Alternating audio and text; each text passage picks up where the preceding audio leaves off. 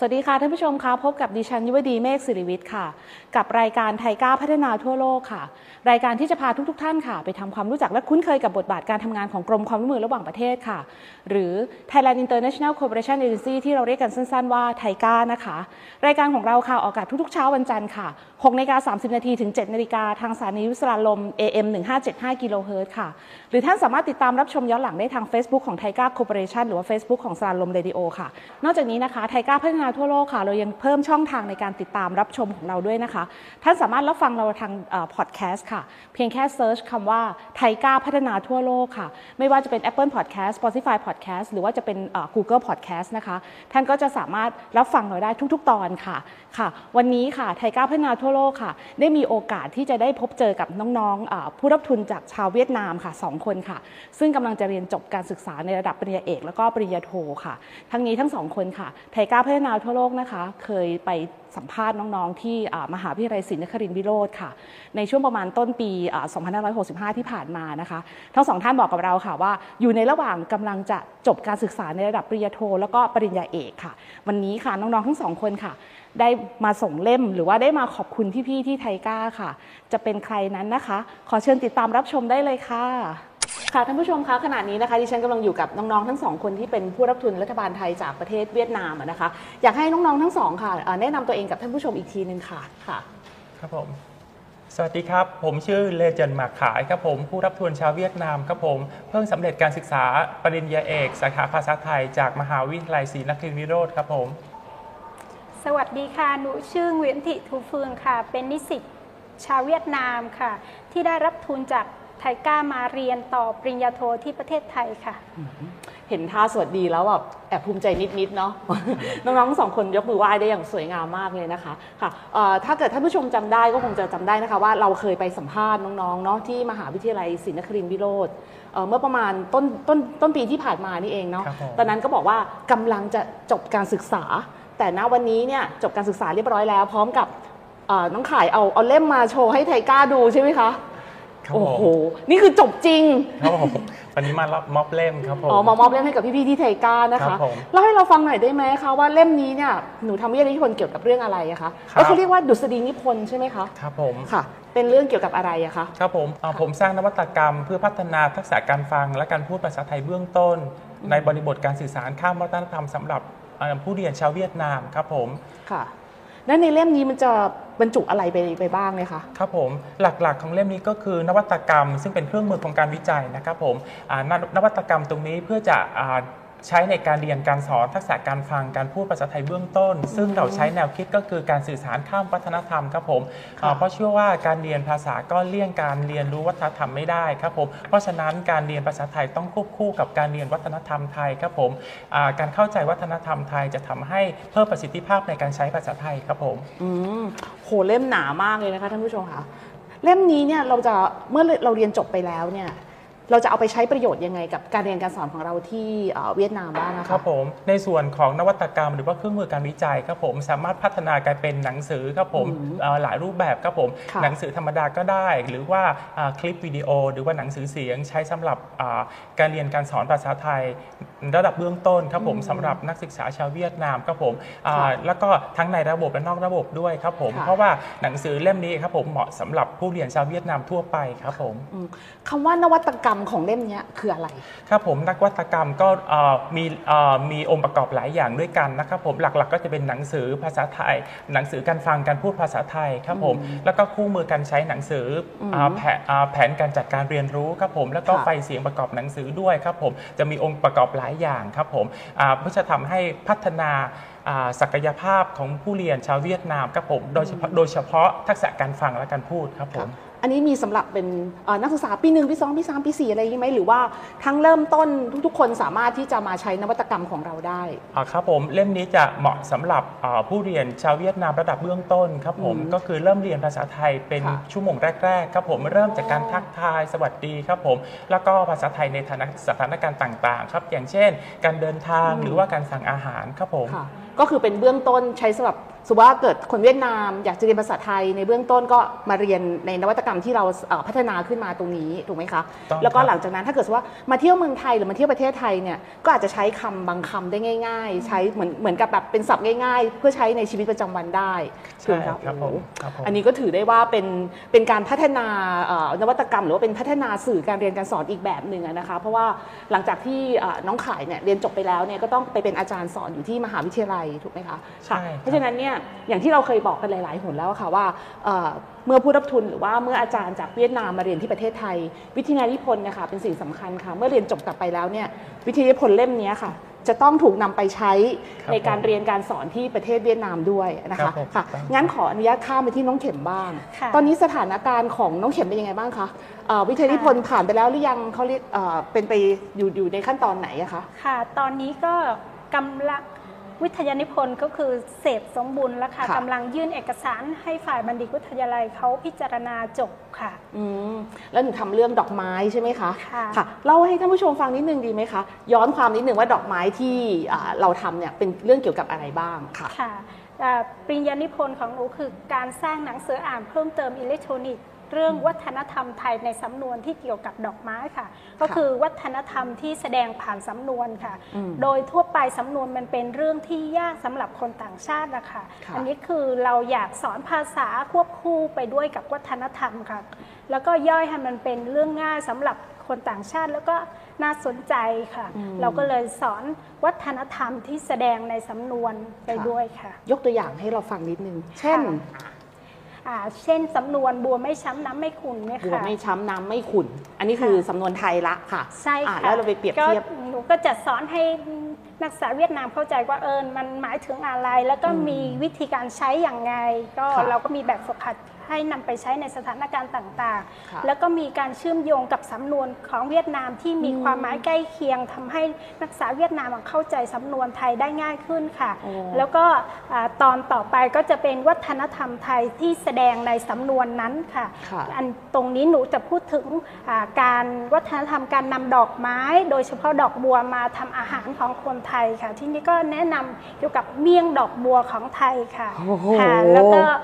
สุดท้ายก็จะเป็นเก็บเกร็ดความรู้เพิ่มเติมค่ะเจมเป็นบทอ่านวัฒนธรรมที่เชื่อมโยงกับวัฒนธรรม วัฒนธรรมเวียดนามที่เชื่อมโยงกับวัฒนธรรมไทยค่ะโหน่าสนใจมากเลยเนาะมากแบบนี้จะกลายเป็นหนังสือเสียงหรือหนังสือสื่ออิเล็กทรอนิกส์หรือว่าสื่อผสมแบบอ่าสี่เล่มที่ผ่านมาไหมอะอาจารย์อาจารย์ที่มศว ท่านอยากจะให้ทำเป็นแบบนั้นด้วยไหมอะ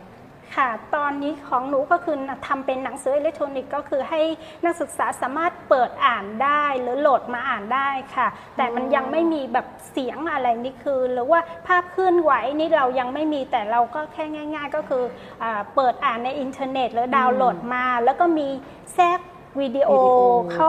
ให้เขาอ่านดูเพิ่มเพลินเพิ่มเติมอะไรเนี่ยค่ะ แต่หากว่าอาจารย์จะเอาไปพัฒนาขึ้นอีก มันก็จะน่าสนใจมากขึ้นอย่างเช่นทำเป็นคลิปอะไรอย่างเงี้ยค่ะเหมือนกับสื่อผสมที่เราเลยทำสี่เล่มหกเล่มที่ผ่านมาเนาะค่ะเวลาเปิดอ่านก็มีเสียง เอ๊ะเสียงคนเวียดนามเขาก็เดินทางกลับไปแล้ว แล้วใครจะมาเป็นเสียงคนเวียดนามคนต่อไปอะเนาะค่ะเออของหนูน่าสนใจเหมือนกันนะคะค่ะแล้วของน้องขายก็น่าสนใจด้วยค่ะแล้วหลังจากที่หนูอ่าเรียนจบกลับไปแล้วเนี่ย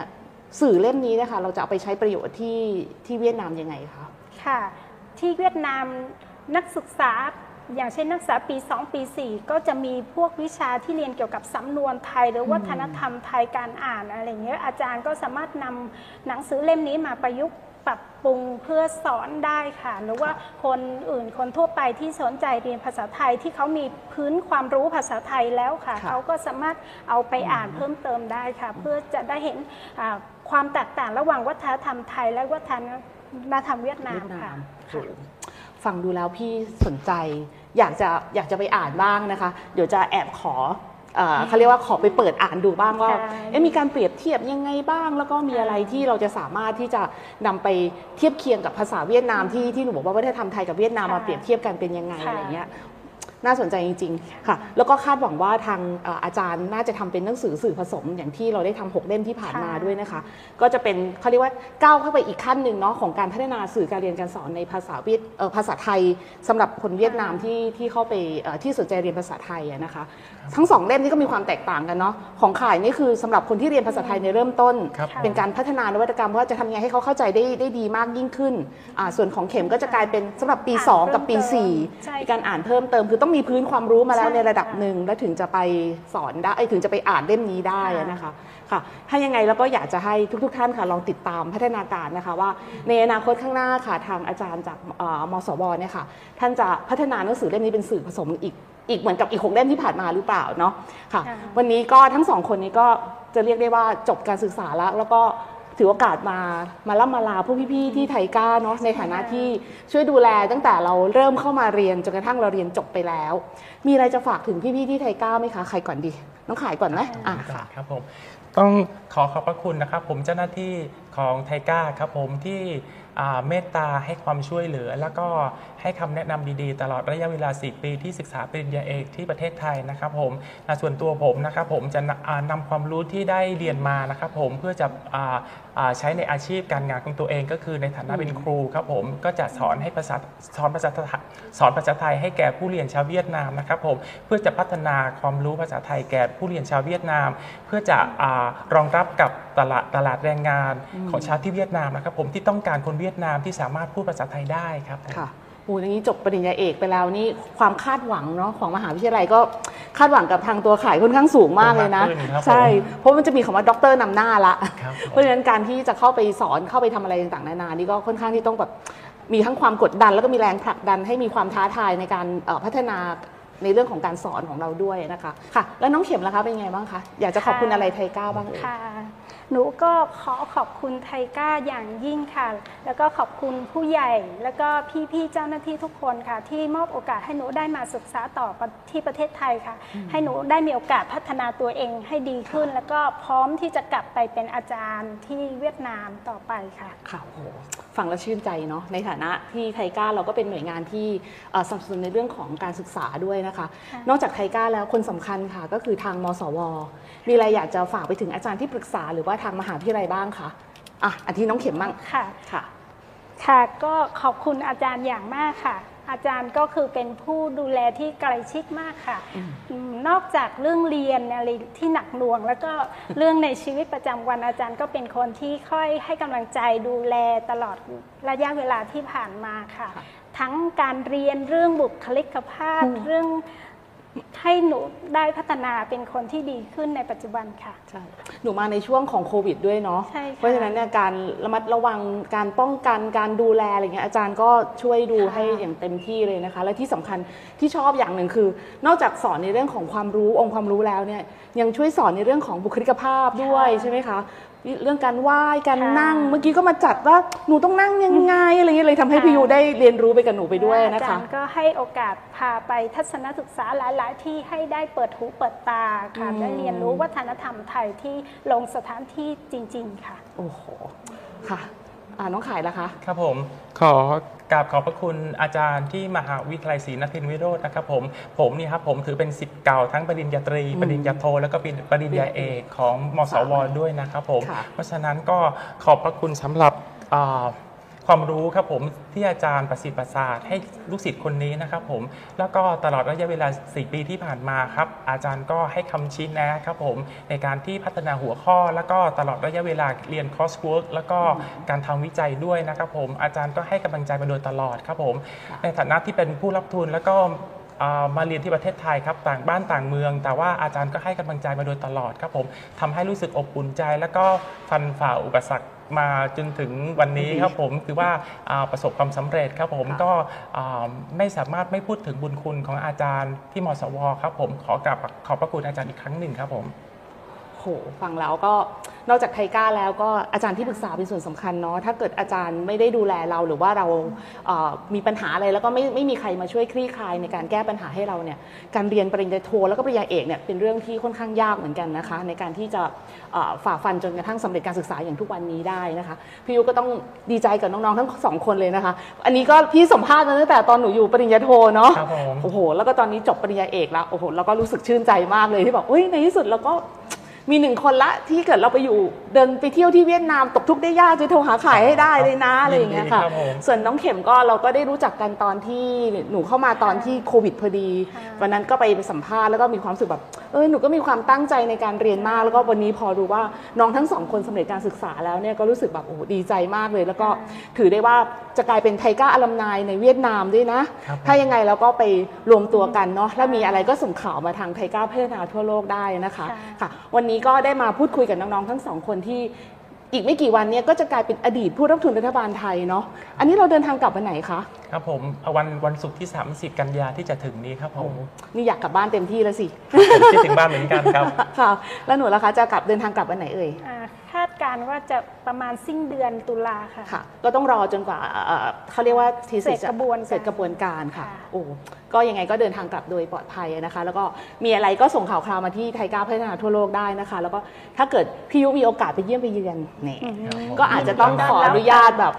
ตามไปดูว่าชีวิตของหนูเป็นยังไงบ้าง หรือหนูกลับไปสอนแล้วก็มีอะไรอยากจะให้ทางไทยก้าวพัฒนาทั่วโลกช่วยประชาสัมพันธ์ หรืออยากจะบอกกล่าวว่าเอ้ยพี่ยุปรับตรงนั้นตรงนี้นิดนึงยังไงก็ส่งข่าวส่งข่าวมานะคะครัค่ะบผมนอกจากเราได้มีโอกาสพูดคุยกับน้องทั้งสองคนแล้วนะคะ เดี๋ยวเราจะมีเสียงสัมภาษณ์ของอาจารย์ที่ปรึกษาทั้งสองท่านค่ะว่า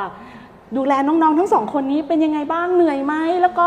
พอน้องๆเขาเรียนจบกลับไปแล้วเนี่ยอาจารย์ทั้งสองท่านมีความรู้สึกอย่างไรบ้างนะคะค่ะ วันนี้ก็ต้องขอบคุณน้องๆทั้งสองคนนะคะ ที่ให้เกียรติมาร่วมรายการขอบค่ะคุณเช่นกันครับค่ะค่ะเป็นยังไงบ้างคะท่านผู้ชมคะหลังจากที่ได้ฟังการสัมภาษณ์ของน้องๆทั้งสองคนแล้วอะค่ะ ก็คงจะทราบแล้วนะคะว่าการที่ไทก้าค่ะ เราได้ให้ทุนการศึกษากับนักศึกษาต่างชาติที่อยู่ภายใต้โครงการค่ะ เขาจะต้องทำดุษฎีนิพนธ์หรือว่าปริญญานิพนธ์เพื่อที่จะไปต่อยอดสำหรับการจัดการเรียนการสอนภาษาไทยในต่างประเทศด้วยนะคะ นอกจากนี้ค่ะ ในการทำดุษฎีนิพนธ์ของน้องขายค่ะก็จะเหมาะสำหรับน้องๆ หรือว่าชาวเวียดนามที่สนใจเรียนภาษาไทยในระดับขั้นต้นเนี่ยค่ะก็สามารถจะใช้นวัตกรรมที่น้องขายเขาได้ออกแบบเนี่ยสามารถเอาไปศึกษาเพิ่มเติมได้นะคะ ในขณะเดียวกันค่ะของน้องเข็มค่ะ ที่เรียนเกี่ยวกับเรื่องของการเปรียบเทียบของดอกไม้นะคะปริญญานิพนธ์ของน้องเข็มเนี่ยค่ะก็เหมาะสำหรับ นิสิตนักศึกษาที่เรียนภาษาไทยในปีที่ 2 หรือปีที่4นะคะเพราะว่าต้องมีความรู้ในด้านภาษาไทยในเบื้องต้นก่อน ถึงจะเข้าใจในเรื่องของคำพังเพย หรือว่าการที่จะเปรียบเทียบระหว่างสุภาษิตไทย แล้วก็สุภาษิตของเวียดนามค่ะ อันนี้ก็ถือได้ว่าทั้งสองคนเนี่ยค่ะสามารถนำเอาผลงานในการทำ ปริญญานิพนธ์กับดุษฎีนิพนธ์เนี่ยค่ะเอาไปต่อยอดในการจัดการเรียนการสอนที่ประเทศเวียดนามได้นะคะค่ะ นอกจากนี้ค่ะไทยก้าวพัฒนาทั่วโลกค่ะ เรายังมีเสียงสัมภาษณ์นะคะ ของอาจารย์ที่ปรึกษาทั้งสองท่านค่ะ ทั้งสองคนมีความรู้สึกอย่างไรกับที่น้องๆทั้งสองคนเนี่ยค่ะ ได้เรียนจบการศึกษาแล้วค่ะ เราไปฟังเสียงของอาจารย์ทั้งสองท่านกันเลยนะคะ ค่ะ เชิญค่ะการดูแลนิสิตทุนสองคนนะคะที่เป็นชาวเวียดนามคนหนึ่งเป็นนิสิต ระดับปริญญาโทนะคะเป็นผู้หญิงก็คือเข็มยันทิทูเฟืองนะคะ ส่วนอีกคนหนึงเป็นนิสิตระดับปริญญาเอก ก็คืออาจารย์ชนะภัย ทั้งสองคนเป็นคนเวียดนามที่มีศักยภาพนะคะ ตอนแรกเริ่มที่เรารับเข้ามาเราก็คิดว่าเราจะพัฒนาบุคลากร ชาวเวียดนามให้สามารถกลับไปพัฒนาภาษาไทยเรื่องของภาษาไทยนะคะ ที่เวียดนามได้แบบเป็นอย่างดีค่ะ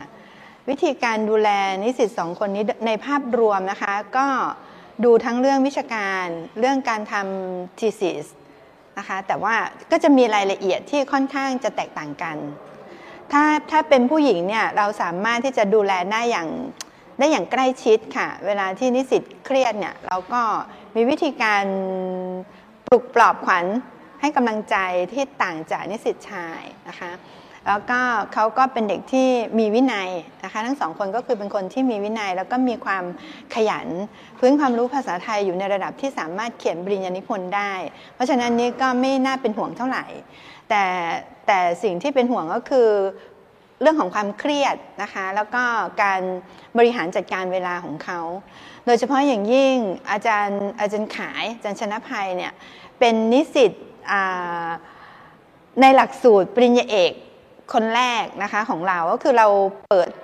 ในภาควิชาเนี่ยเราดูเราเปิดปริญญาโทมาเป็น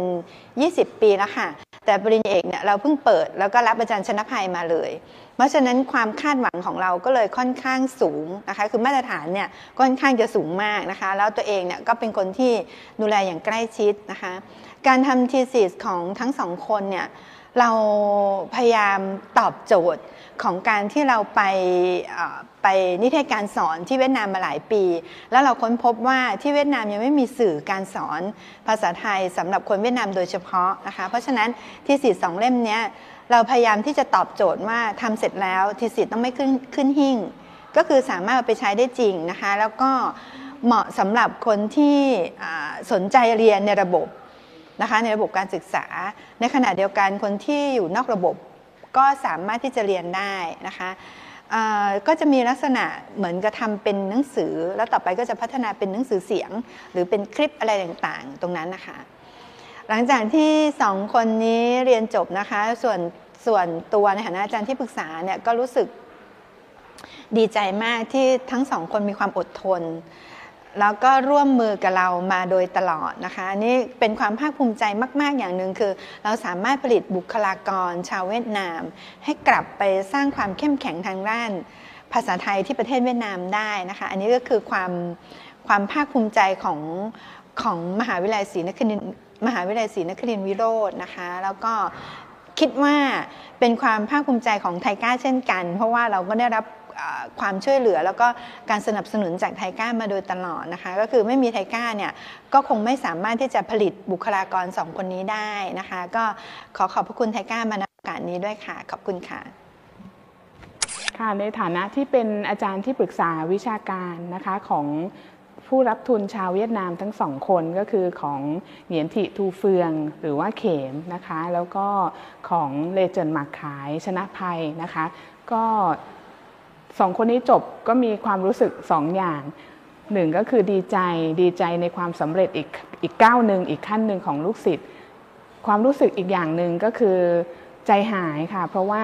ก็อยู่ด้วยกันมานานเหมือนครอบครัวนะคะ แต่ก็รู้สึกว่าเขากำลังจะกลับไปมีชีวิตครอบครัว ชีวิตการทำงานแบบ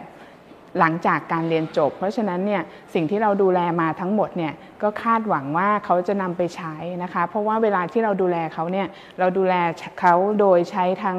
ศาสตร์แล้วก็ศิลป์นะคะศาสตร์ในความเป็นวิชาการที่ให้เขาได้ทุกอย่างในเรื่องขององค์ความรู้ของการใช้ภาษาไทยในฐานะภาษาต่างประเทศ ที่จะกลับไปพัฒนาองค์กร พัฒนาภาควิชา พัฒนา คนพัฒนานักเรียน และเป็นในลักษณะของการทูตภาคประชาชนนะคะ อันนี้อันที่หนึ่งส่วนในเรื่องของการใช้ศิลป์ศิลปะเป็นสิ่งสำคัญมากในการดูแลผู้รับทุนไม่ว่าจะเป็นชาวเวียดนามหรือชาติอื่นๆนะคะที่ที่มาเรียนกับเรานะคะ เพราะว่าบางทีเนี่ยเขามีความเครียดนะคะในการเรียนหรือว่าในการทำงานหรือการปรับตัวการใช้ชีวิต เป็นเรื่องของเขาจะช็อกความตระหนกทางวัฒนธรรม พวกนี้เนี่ย ในฐานะที่เป็นอาจารย์ที่ปรึกษาวิชาการเนี่ยเราต้องมีวิธีการอธิบายเพื่อให้เกิดความเข้าใจ แล้วก็ลดความวิตกกังวลต่างๆนะคะเพราะฉะนั้นการดูแลของสองคนการดูแลของสองคนนี้เนี่ย ก็คิดว่าประสบความสำเร็จ แล้วก็ขอบคุณที่ทั้งสองคนตั้งใจนะคะ ตั้งใจเรียนจนสำเร็จแล้วก็เป็นเป็นเด็กที่น่ารักนะคะ และที่สำคัญก็คือขอบคุณกรมความร่วมมือระหว่างประเทศนะคะ ที่สนับสนุนทุนการศึกษาตลอดหลักสูตรนะคะ แล้วก็ให้ความดูแลนักศึกษาทั้งสองคนเป็นอย่างดีมาณที่นี้ด้วยค่ะ ขอบพระคุณค่ะ ค่ะเป็นยังไงบ้างคะนอกจาก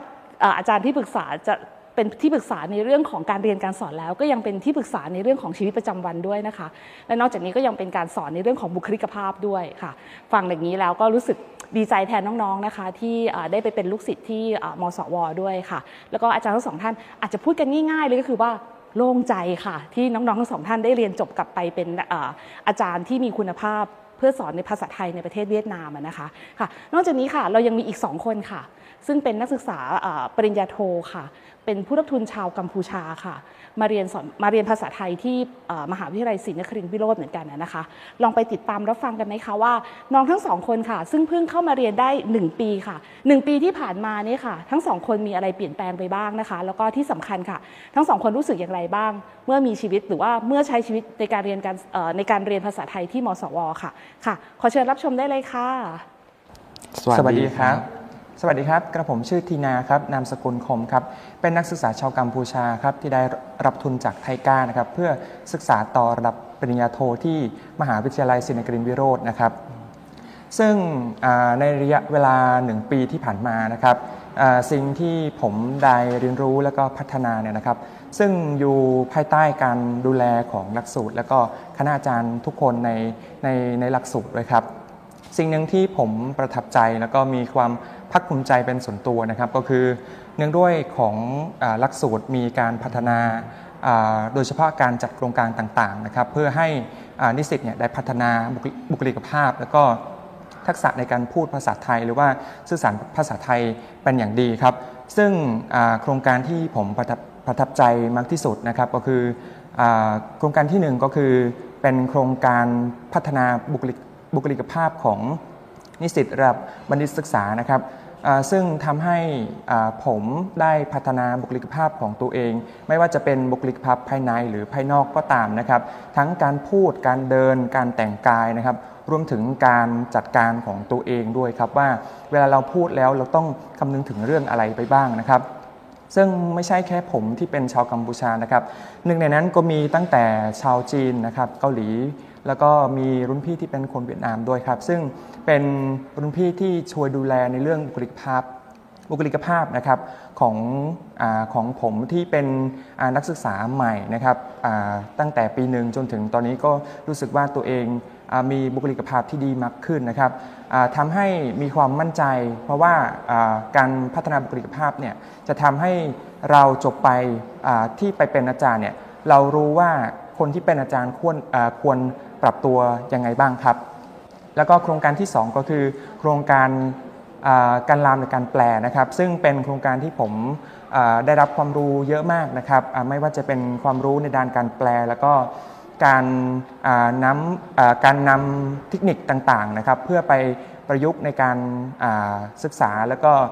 ไม่ว่าจะเป็นการนำไปแปลเอกสารต่างๆนะครับ นอกจากนี้เนี่ยหลังจากที่จบโครงการการล่ามการแปลแล้วยังได้เรียนรู้ทักษะต่างๆ ที่นำไปประยุกต์ใช้ใน การหารายได้ส่วนตัวอีกด้วยนะครับแล้วก็โครงโครงการสุดท้ายนะครับที่ผมประทับใจแล้วก็ให้ความสนใจมากที่สุดก็คืออโครงการพัฒนาาพัฒนาทักษะการ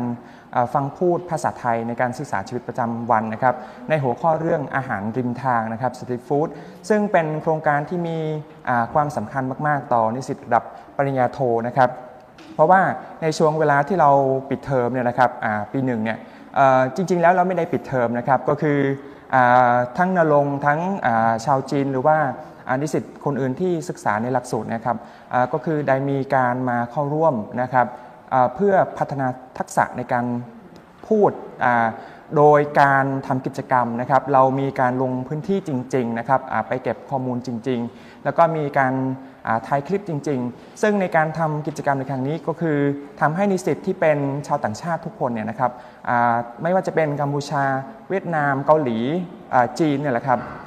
ได้ได้ฝึกการใช้ภาษาไทยจริงๆนะครับกับคนไทยจริง ๆ แล้วก็ได้ทำให้ตัวเองเนี่ยมีความมั่นใจมากขึ้นในการใช้ภาษาไทยนะครับ ซึ่งผมคิดว่าในระยะเวลาหนึ่งปีที่ผ่านมาเนี่ยนะครับทำให้ผมกับเพื่อนๆ ชาติอื่นเนี่ยได้พัฒนาการการใช้ภาษาไทย โดยเฉพาะทักษะทั้ง 4 ฟังพูดอ่านเขียนเนี่ยได้มากยิ่งขึ้นนะครับ ซึ่งเป็นสิ่งที่หาไม่ได้จากข้างนอกนะครับ ซึ่งเป็นประสบการณ์ ซึ่งเป็นประสบการณ์ที่มีมีค่ามากๆนะครับแล้วก็หวังว่าในปีนี้จะพยายามเก็บเกี่ยวประสบการณ์ให้มากยิ่งขึ้นนะครับ ขอบคุณครับ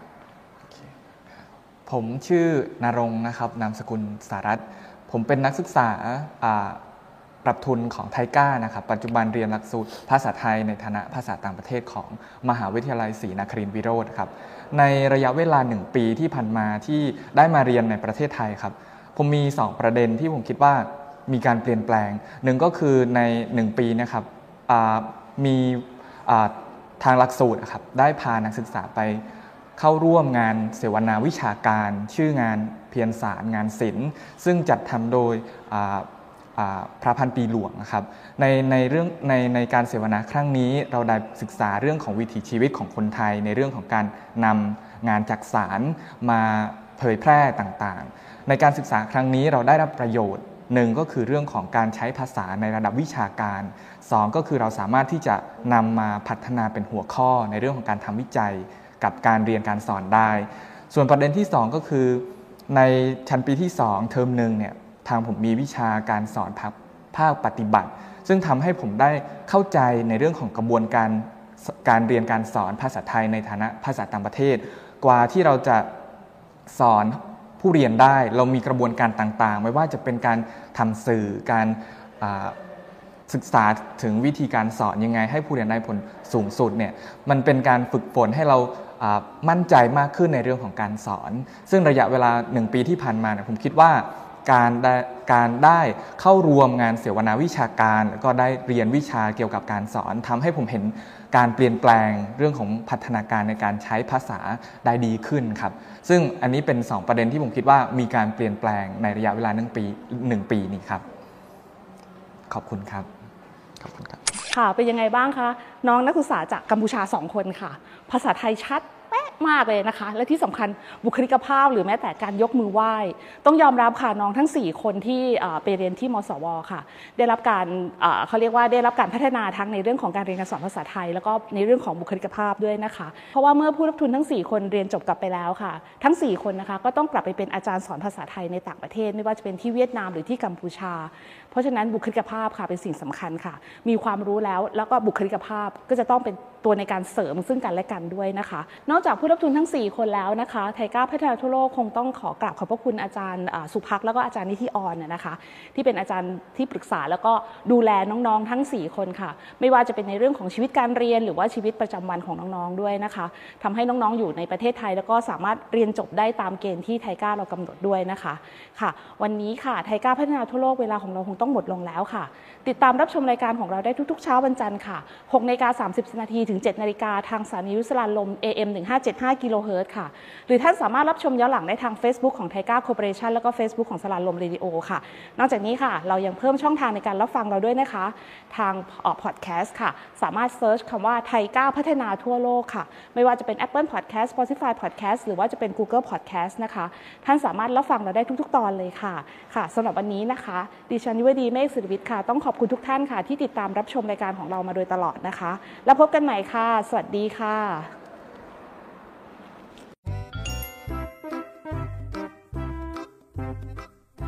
ปีนี้คงเป็นปีที่หนักมากสำหรับพี่ๆน้องๆใช่ไหมครับ โดยเฉพาะการอยู่บ้านหยุดเชื้อเพื่อชาติที่อาจทำให้น้ำหนักของบางคนเพิ่มขึ้นจนน่าตกใจ แต่ถึงจะอยู่บ้านหรือ work from home กระทรวงการต่างประเทศก็ยังอยู่ข้างๆ เราเสมอ และไม่ว่าคนไทยที่ไหนในโลกจะประสบปัญหาใดๆในต่างประเทศ เช่น เจ็บป่วย แรงงานถูกหลอก ประสบภัยพิบัติทางธรรมชาติ หนังสือเดินทางหาย หมดอายุ รวมถึงได้รับผลกระทบจากโควิด -19 ก็สามารถติดต่อขอรับความช่วยเหลือ หรือคำแนะนำจากกระทรวงการต่างประเทศ ผ่านช่องทางต่างๆ มากมาย ช่องทางติดต่อกระทรวงการต่างประเทศ Facebook เว็บไซต์ Line Twitter Instagram และแอปพลิเคชันไทยคอนซูล่าหรือจะโทรหาสายด่วนสถานเอกอัครราชทูต และสถานกงสุลใหญ่ก็ได้นะครับ